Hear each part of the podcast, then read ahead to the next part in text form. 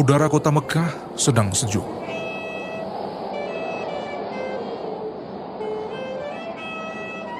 Cuaca panas dan angin gurun yang selama beberapa hari menerjang Jazirah Arab mulai berkurang. Mekah dalam kondisi tenang.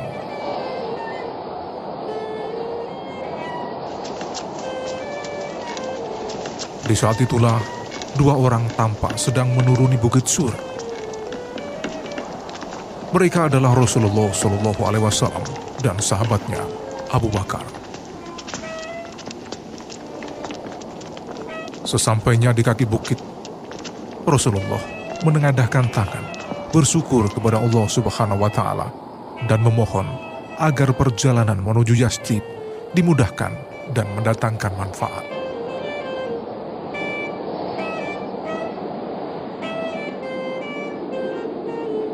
Gembala Abu Bakar, Amir, menunggu dengan gelisah di kaki bukit Sur sebelah utara. Namun setelah ia melihat majikannya datang bersama Rasulullah Shallallahu Alaihi Wasallam, lelaki itu tersenyum gembira. Amir akan menjadi penunjuk jalan di sepanjang sisa perjalanan menuju Yastrib.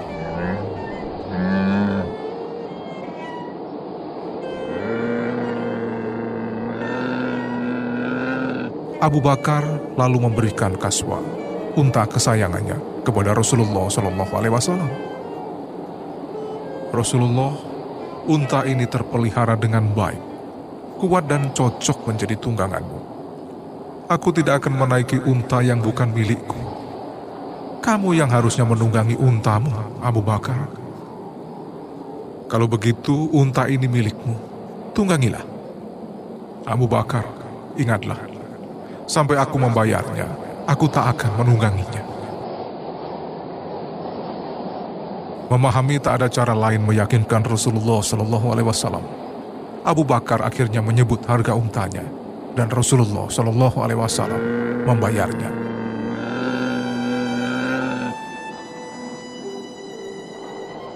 Mereka kemudian menaiki untanya masing-masing dan berangkat menuju Yastrib.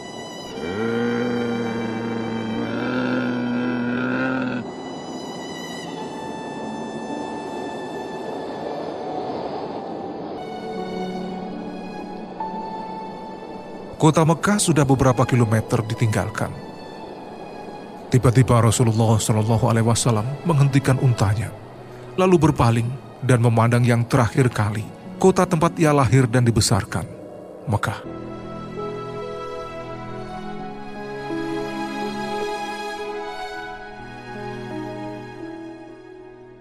Lama sekali Rasulullah Shallallahu Alaihi Wasallam memandang ke arah bukit Mekah dan Ka'bah demi Allah. Engkau adalah tempat terbaik dan terindah yang sudah diciptakan Allah Subhanahu wa taala. Jika tidak terpaksa pergi, aku tidak akan meninggalkanmu. Aku tidak akan pernah tinggal di tempat lain.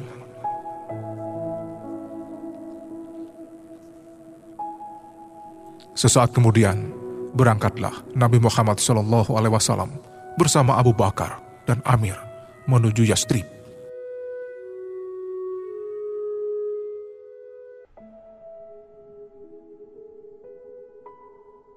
Nama Abu Bakar sebenarnya adalah Abdul Ka'bah. Ia dilahirkan di kota Mekah sekitar tahun 570 Masehi dan lahir dari keturunan Bani Tamim, subsuku bangsa Quraisy. Abu Bakar adalah seorang pedagang yang sukses dan hidup berkecukupan. Ia juga dikenal sebagai seorang hakim dengan kedudukan tinggi, seorang yang terpelajar, serta dipercaya sebagai orang yang bisa membantu memecahkan persoalan yang terjadi di masyarakat Mekah saat itu.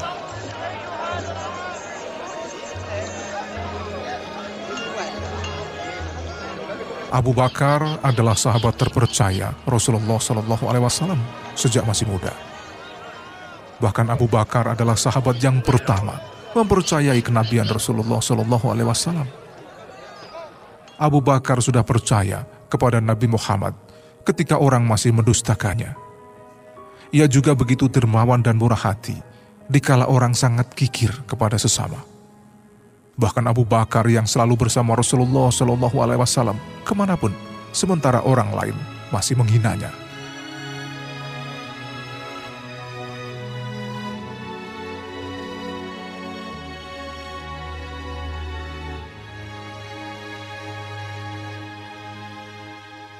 Sebagaimana juga yang dialami oleh para pemeluk Islam pada masa awal kenabian, Abu Bakar juga mengalami penyiksaan yang dilakukan oleh penduduk Mekah yang mayoritas masih memeluk agama nenek moyang mereka.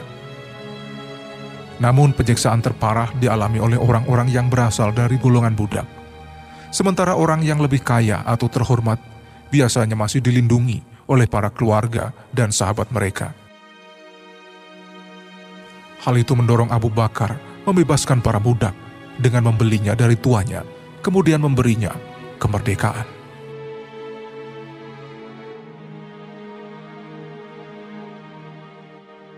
Rasulullah Shallallahu Alaihi Wasallam pernah berkata pada Abu Bakar, "Aku melihat dalam mimpi bahwa kita menaiki sebuah tangga.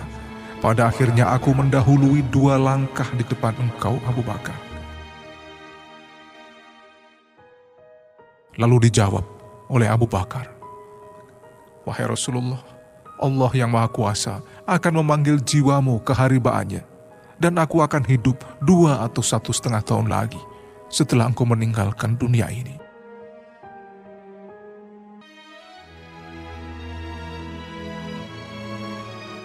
Mimpi Rasulullah Shallallahu Alaihi Wasallam dan perkataan Abu Bakar menjadi kenyataan. Ternyata Abu Bakar menjadi khalifah menggantikan Rasulullah selama dua tahun tiga bulan. Suatu prestasi yang besar dalam sisa hidupnya sepeninggal Rasulullah Shallallahu Alaihi Wasallam telah dicapai.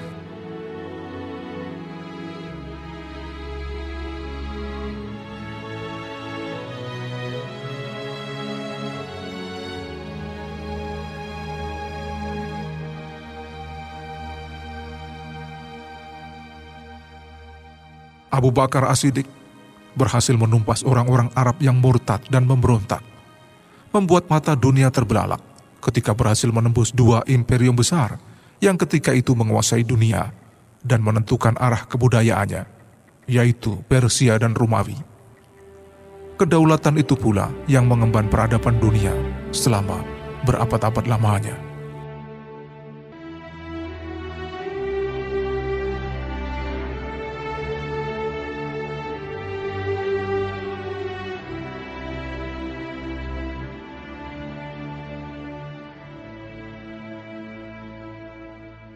Abu Bakar As-Siddiq wafat tanggal 23 Agustus 634 Masehi di Madinah karena sakit yang sejak lama diderita.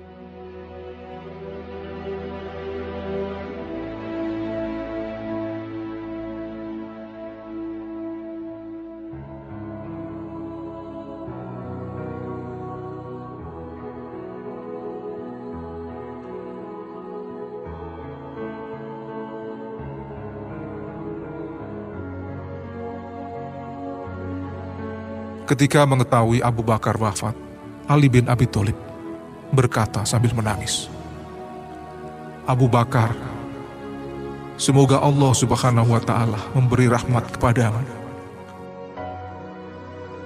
Engkaulah orang pertama yang masuk Islam dengan iman yang begitu murni, keyakinan yang kuat, dengan kekayaan yang terbesar.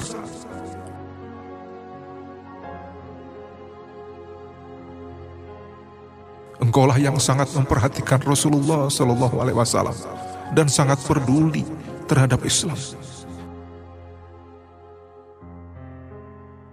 Besar sekali pengorbananmu dalam melindungi umat.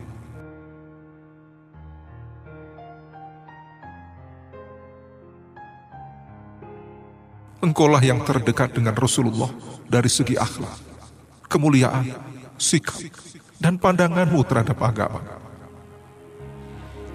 Semoga Allah Subhanahu wa taala memberi balasan baik kepadamu.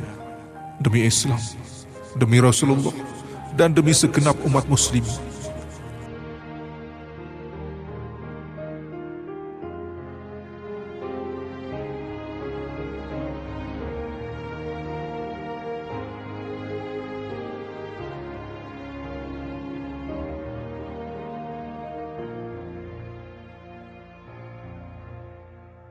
Engkau sudah percaya kepada Rasulullah Shallallahu Alaihi Wasallam tatkala orang masih mendustakannya.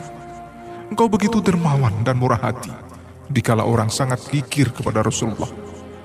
Dan engkau yang selalu bersamanya, sementara orang lain masih bermalas-malasan di rumah.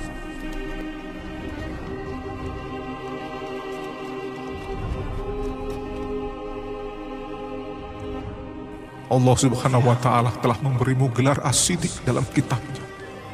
Orang yang membawa kebenaran dan yang membenarkannya. Yang dimaksud adalah Muhammad dan engkau. Demi Allah, engkau adalah benteng Islam dan malapetaka bagi si kafir. Peganganmu dan alasanmu tidak sesat. Wawasanmu tak pernah lemah dan engkau tak pernah menjadi penakut. Engkau seperti gunung yang tak tergoyahkan oleh badai dan topan. Tak remuk karena benturan halilintar. Engkau seperti dikatakan Rasulullah Shallallahu Alaihi Wasallam, lemah dalam jasmani, kuat dalam agama, rendah hati dalam dirimu, agung dalam pandangan Allah, mulia di bumi, dan besar di mata kaum muslim. Engkau tak terdorong ambisi dan nafsu, Orang yang lemah di matamu adalah kuat. Orang yang kuat dalam pandanganmu adalah lemah. Sesudah kau ambil hak si kuat dan kau berikan kepada si lemah. Semoga Allah memberimu sebagian pahalamu kepada kami dan tidak tersesat karena kami jauh darimu.